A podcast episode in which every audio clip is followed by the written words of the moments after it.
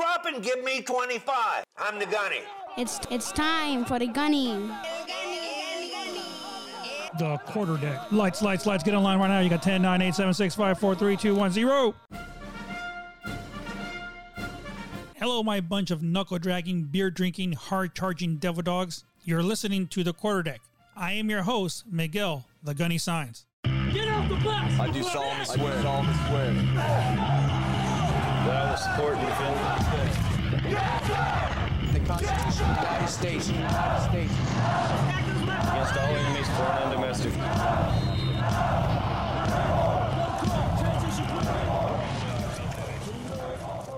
Good morning, good afternoon, and good evening, and welcome to another episode on the quarterdeck. This week on our episode, we're going to keep reading our book with the 1st Marine Division in Iraq of 2003 No Greater Friend, No Worst Enemy. Now, last week we talked about how the U.S. was working together with the United Kingdom in getting aerial surveillance and reconnaissance. This week, we're going to talk about how they brought a red cell in for them to talk to and actually be able to go over the plan of the 1st Marine Division and how they're going to attack the Iraqi forces and what the Iraqi forces might do in return. In our hero highlight this week, we're going to take a look at Private First Class William Robert Caddy, a Private First Class, a young Marine, and we're going to take a look at his heroics and what he did in order for him to receive the Congressional Medal of Honor. We're also going to take a look at a couple of traditions that we have in the artillery community regarding, you know, where did the artillery come from? Where was it created? What is the purpose of it? Why is the artillery community known as the king of battle? We'll take a look at that because in December we celebrate St. Barbara's Day, the patron saint of artillery. The quarter deck. Every year on December 4th, we as a community of artillerymen all around the world celebrate what is known as St. Barbara's Day. That is what we celebrate, and that is because St. Barbara was recognized as the patron saint of field artillery. Now, she's associated with artillery because of her commitment and courage and the qualities of those who have, over the centuries, served with guns. According to legend, Barbara was a beautiful daughter of a wealthy pagan named Dioscorus, who lived in Nicomedia, Asia Minor around 300 AD.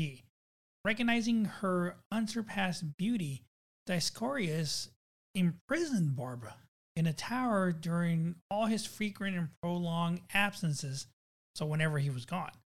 Even the incarceration uh, could not keep this young, beautiful woman from converting to Christianity. When the pagan Dioscorus learned of Barbara's conversion to her and her refusal to denounce her Christianity, he became very, very enraged and dragged her before the local prefect to decree that she be tortured and be beheaded, his own daughter. Dioscorus carried out the sentence with his own sword.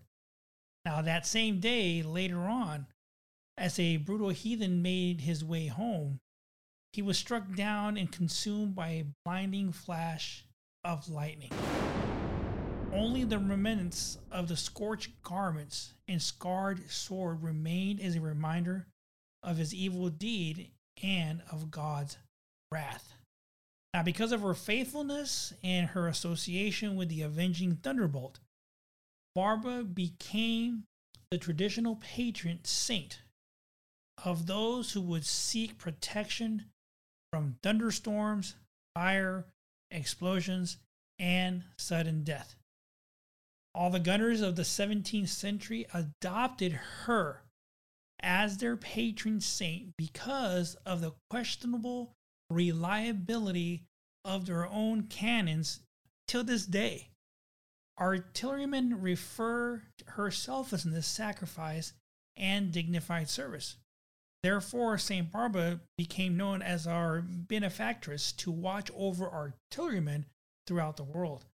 and it became a proper tradition to remember St. Barbara, in which is truly fitting of professional artillerymen. Upon gathering of the Marines that serve field artillery, a hearty meal with great amenities is always served. The time honored tradition of laying the artillery punch is performed, and it's followed by the ceremonial induction of new artillerymen into the Order of St. Barbara. Now, to me, this is a big deal. It's a big deal because, as artillerymen, to us, to be inducted into the Order of St. Barbara is the highest honor that you can receive as an artilleryman. So that's very special to us. It means everything. And yes, there have been Marines, artillerymen, that have never been inducted into the Order of St. Barbara. So it is a big deal because of your contribution and everything that you have done for the community as an artilleryman plays a huge role in you being inducted into the Order of St. Barbara. So, in order for everybody listening to understand exactly what I'm talking about, let's take a look at the story of where artillery came from. In the beginning, there was chaos, and the chaos was the infantry, for the infantry was alone, and fear was with the infantry, and they cried unto the Lord, saying, Lord, save us, for we are afraid. And the Lord heard their grunts and set some of the infantry on beasts of burden. And these he called cavalry. And the cavalry became armor. And when the Lord had seen what he had done, he laughed, saying, Well, you can't win them all. The infantry in the armor again cried, out to the Lord, saying, Lord, save us, for we're afraid. And the Lord heard their cries and decided to end their weeping. And the Lord said unto them, Lo and behold, I send you a race of men, noble in heart and spirit. And the Lord created the artillerymen. And the Lord said unto the infantry and the armor, When it gets dark, the artillery shall light your way. And when you need smoke, there shall be smoke. And when you need HE, WP, and H&I in counter battery fire, all these ye shall have. And the Lord gave the gunners big guns and field guns, and the infantry and armor were jealous, for they had not. And the infantry cried out, saying, Lord, Thou hast created the infantry as queen of battles. And now thou hast made the artillery king of battles, and the well knowest thou that the king does to the queen. And the Lord replied, Right on. And the Lord gave unto the artillery rockets and missiles, and best of all, nukes. And when the infantry and the armor saw this, they fell to their knees in wonder, saying, Surely God is on the side of the greatest, the artillery. And the Lord saith, You got that right. Now uh, Abith, infantry, armor, and artillery. But the greatest of these is artillery. The quarterdeck is brought to you by Miguel Science Photography. From the beginning of your family to the first birthday and beyond. Whether it's a retirement or a Marine Corps ball, Miguel Science Photography is there to make memories that will last a lifetime. Miguel Science Photography is a certified veteran owned business. Contact them at miguelsciencephotography.com. What we're gonna do right here is go back. Way back. Back into time. After a lot of collaboration with the United Kingdom and the way that the, the 1st Marine Division was going to plan its surveillance and gathering all that reconnaissance information, everything was starting to come into play. The whole plan was coming into place, and they were getting ready to actually move on into a higher level of planning for the division to be able to conduct its missions that they had to once they actually headed into Iraq. In our book, With the 1st Marine Division in Iraq of 2003, No Greater Friend, No Worst Enemy, things are starting to shape up for the division. This week, we're going to look at into the section of the book that's called A Visit by the Red Cell. When we first started reading this book a couple weeks ago, actually, it's been more than a couple weeks ago. I think we're going on almost two months now that we've been reading the book. But this is the first time that I have also read this whole book in, in its entirety. So there's some of the parts and everything that they're talking about in the book that I really, as a level of the ground combat force on the ground, that we never really received a lot of this information that's been going on up in the higher level of the chain of command. So it's always good for me to actually find out what they were doing and how they gathered all the data and the intel that was trickled down to us. You know, the way that I look at it and the way that any service member looks at it, shit always rolls downhill. Whether it's good shit or bad shit, it doesn't matter. It will eventually roll downhill and it will trickle down to the lowest level. So that way everybody is aware of what the plan is and what is actually going on. Because that's the most important thing. You want to make sure that you stay informed. So let's go ahead and continue on with our reading for the week in our book with the 1st Marine Division. On 21 January, 1MEF provided the division staff the opportunity to sit down with the MCIA sponsored Red Cell, led by Colonel Dave Larson. The Red Cell team combined Iraq experts from across the intelligence community and brought them to Kuwait to review the division's plan and the enemy's perspective. The division forward staff had the opportunity to discuss the capabilities of the enemy with this team and gain significant understanding of the nature of the regime and the capabilities they would likely employ on the battlefield. The Red Cell's review of the division's scheme of maneuver contained no significant surprises. The Red Cell noted the likely Iraqi use of humanitarian disaster, tactical inundation, in the urban sectoric defense of conventional and paramilitary forces. The picture they painted was of a highly capable and increasingly challenging enemy as the division advanced closer to Baghdad. According to the Red Cell, this enemy would allegedly use integrated fires, flooding, and chemical weapons to add to the challenges already posed by the difficult terrain. This reinforced the division's expectations for a tough, conventional fight especially closer to Baghdad. The Red Cell and the division staff agreed that the asymmetric defense would be the regime's best strategy and their most likely resource.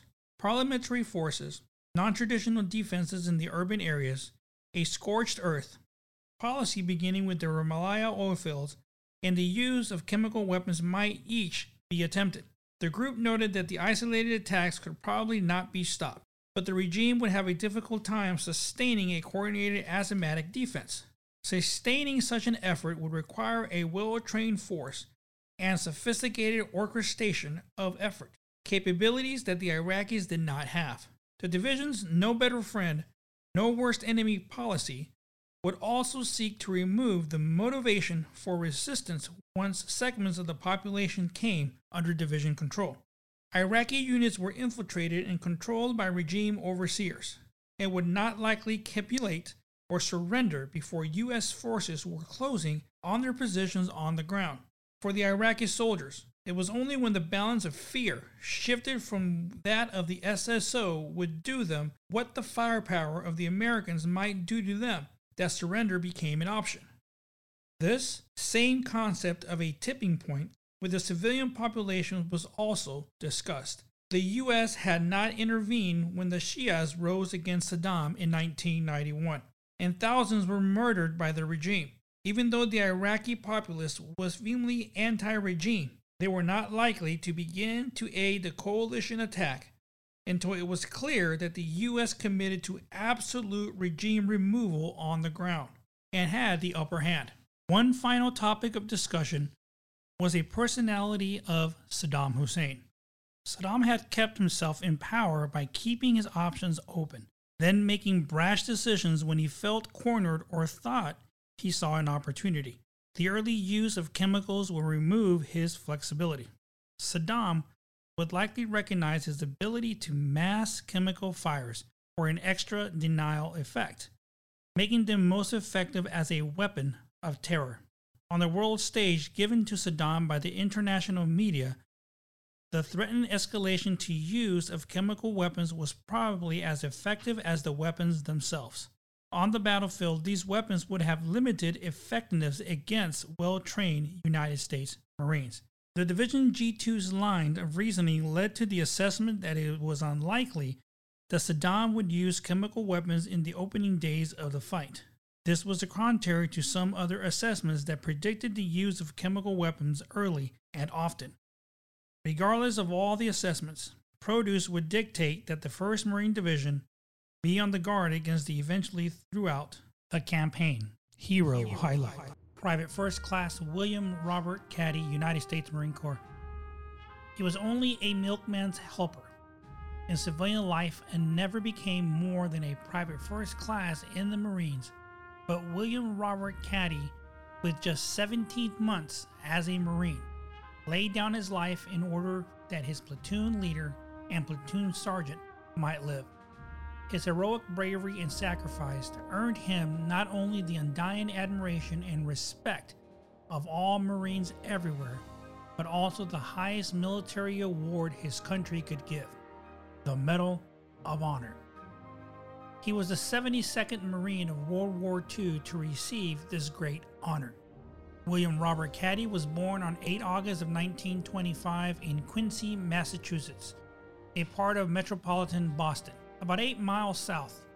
He attended the School of Quincy and succeeded in making the varsity baseball team in high school before he left school after his second year. His remaining time as a civilian, he spent as a helper on a milkman's truck. He turned most of his $25 a week pay over to his mother. Inducted into the Marine Corps through the Selective Service System on 27 October 1943, Private Caddy was put on inactive duty until 10 November, the Marine Corps' 168th birthday anniversary, when he was called to active duty. At Marine Corps Recruit Depot, Parris Island, South Carolina, the brand new Marine started out on the right foot by firing a score of 305 with a service rifle to qualify as a sharpshooter. He also received instructions in the use of the Reising submachine gun Browning automatic rifle M1 carbine, bayonet, and the hand grenade. Following his 10 day recruit furlough, PFC Caddy reported into the Special Weapons Company Group, Base Artillery Battalion at Camp Lejeune, North Carolina, for instruction in the 20mm anti aircraft gun. Upon the successful completion of the course, in which his rating was good, the brown haired, blue eyed Bostonian was assigned to a rifle company in the new 5th Marine Division, which was then forming. His unit was Company I, 3rd Battalion, 28th Marines. After extensive training in North Carolina, the new division shipped overland to San Diego, where on 22 July, PFC Caddy watched the California coast become a thin gray line on the horizon as his transport, the Middleton, headed into the Pacific battlefields. Further training for the big fight ahead was undergone at Hilo, Hawaii, where the 5th Division encamped for five months. On 5 January 1945, the medium built 5 feet 7 and 1 half inches, 139 pounds rifleman boarded an attack transport, the USS Darke, for an island whose name, then unknown to the world, was to become a synonym for uncommon valor Iwo Jima standing against the fanatic opposition which has characterized the Japanese since Tarawa, PFC Caddy went through the fighting on Iwo for 12 days. On 3 March, he, his platoon leader, and his acting platoon sergeant were advancing against shattering Japanese machine gun and small arms fire in an isolated sector. Seeking temporary refuge from the murderous fire, the three Marines dropped into a shell hole where they were immediately pinned down by a well concealed enemy sniper. After several unsuccessful attempts to advance further, the 19 year old Marine and his lieutenant engaged in a furious hand grenade battle with the defending Japanese. When an enemy missile landed in the hole, PFC Caddy immediately covered it with his body and absorbed the deadly fragments. The Medal of Honor was presented to his mother, at ceremonies in the Montclair School lawn, which the Marine had formerly attended. On 8 September 1946 by Rear Admiral Morton L. Deyo, Commandant of the 1st Naval District. Among those present were the Lieutenant Governor of Massachusetts, the Mayor of Quincy, and the United States Congressman from the district. Private First Class Caddy was initially buried in the 5th Marine Division Cemetery on Iwo Jima and was later re entered into the U.S. National Cemetery at Honolulu, Hawaii in 1948. The quarterdeck. Private First Class William Robert Caddy, another great Marine that did outstanding things throughout his career in the Marine Corps. Now, even though he only spent a short amount of time that he spent in the Marine Corps, 17 months as a United States Marine, he laid down his life in order to save other Marines to his left and to his right. That just goes back to show the things that Marines are capable of doing to take care of those individuals next to them, no matter where they came from, what color, what race, anything. It does not matter. It's your brother, your sister laying there, and you will always take care of them.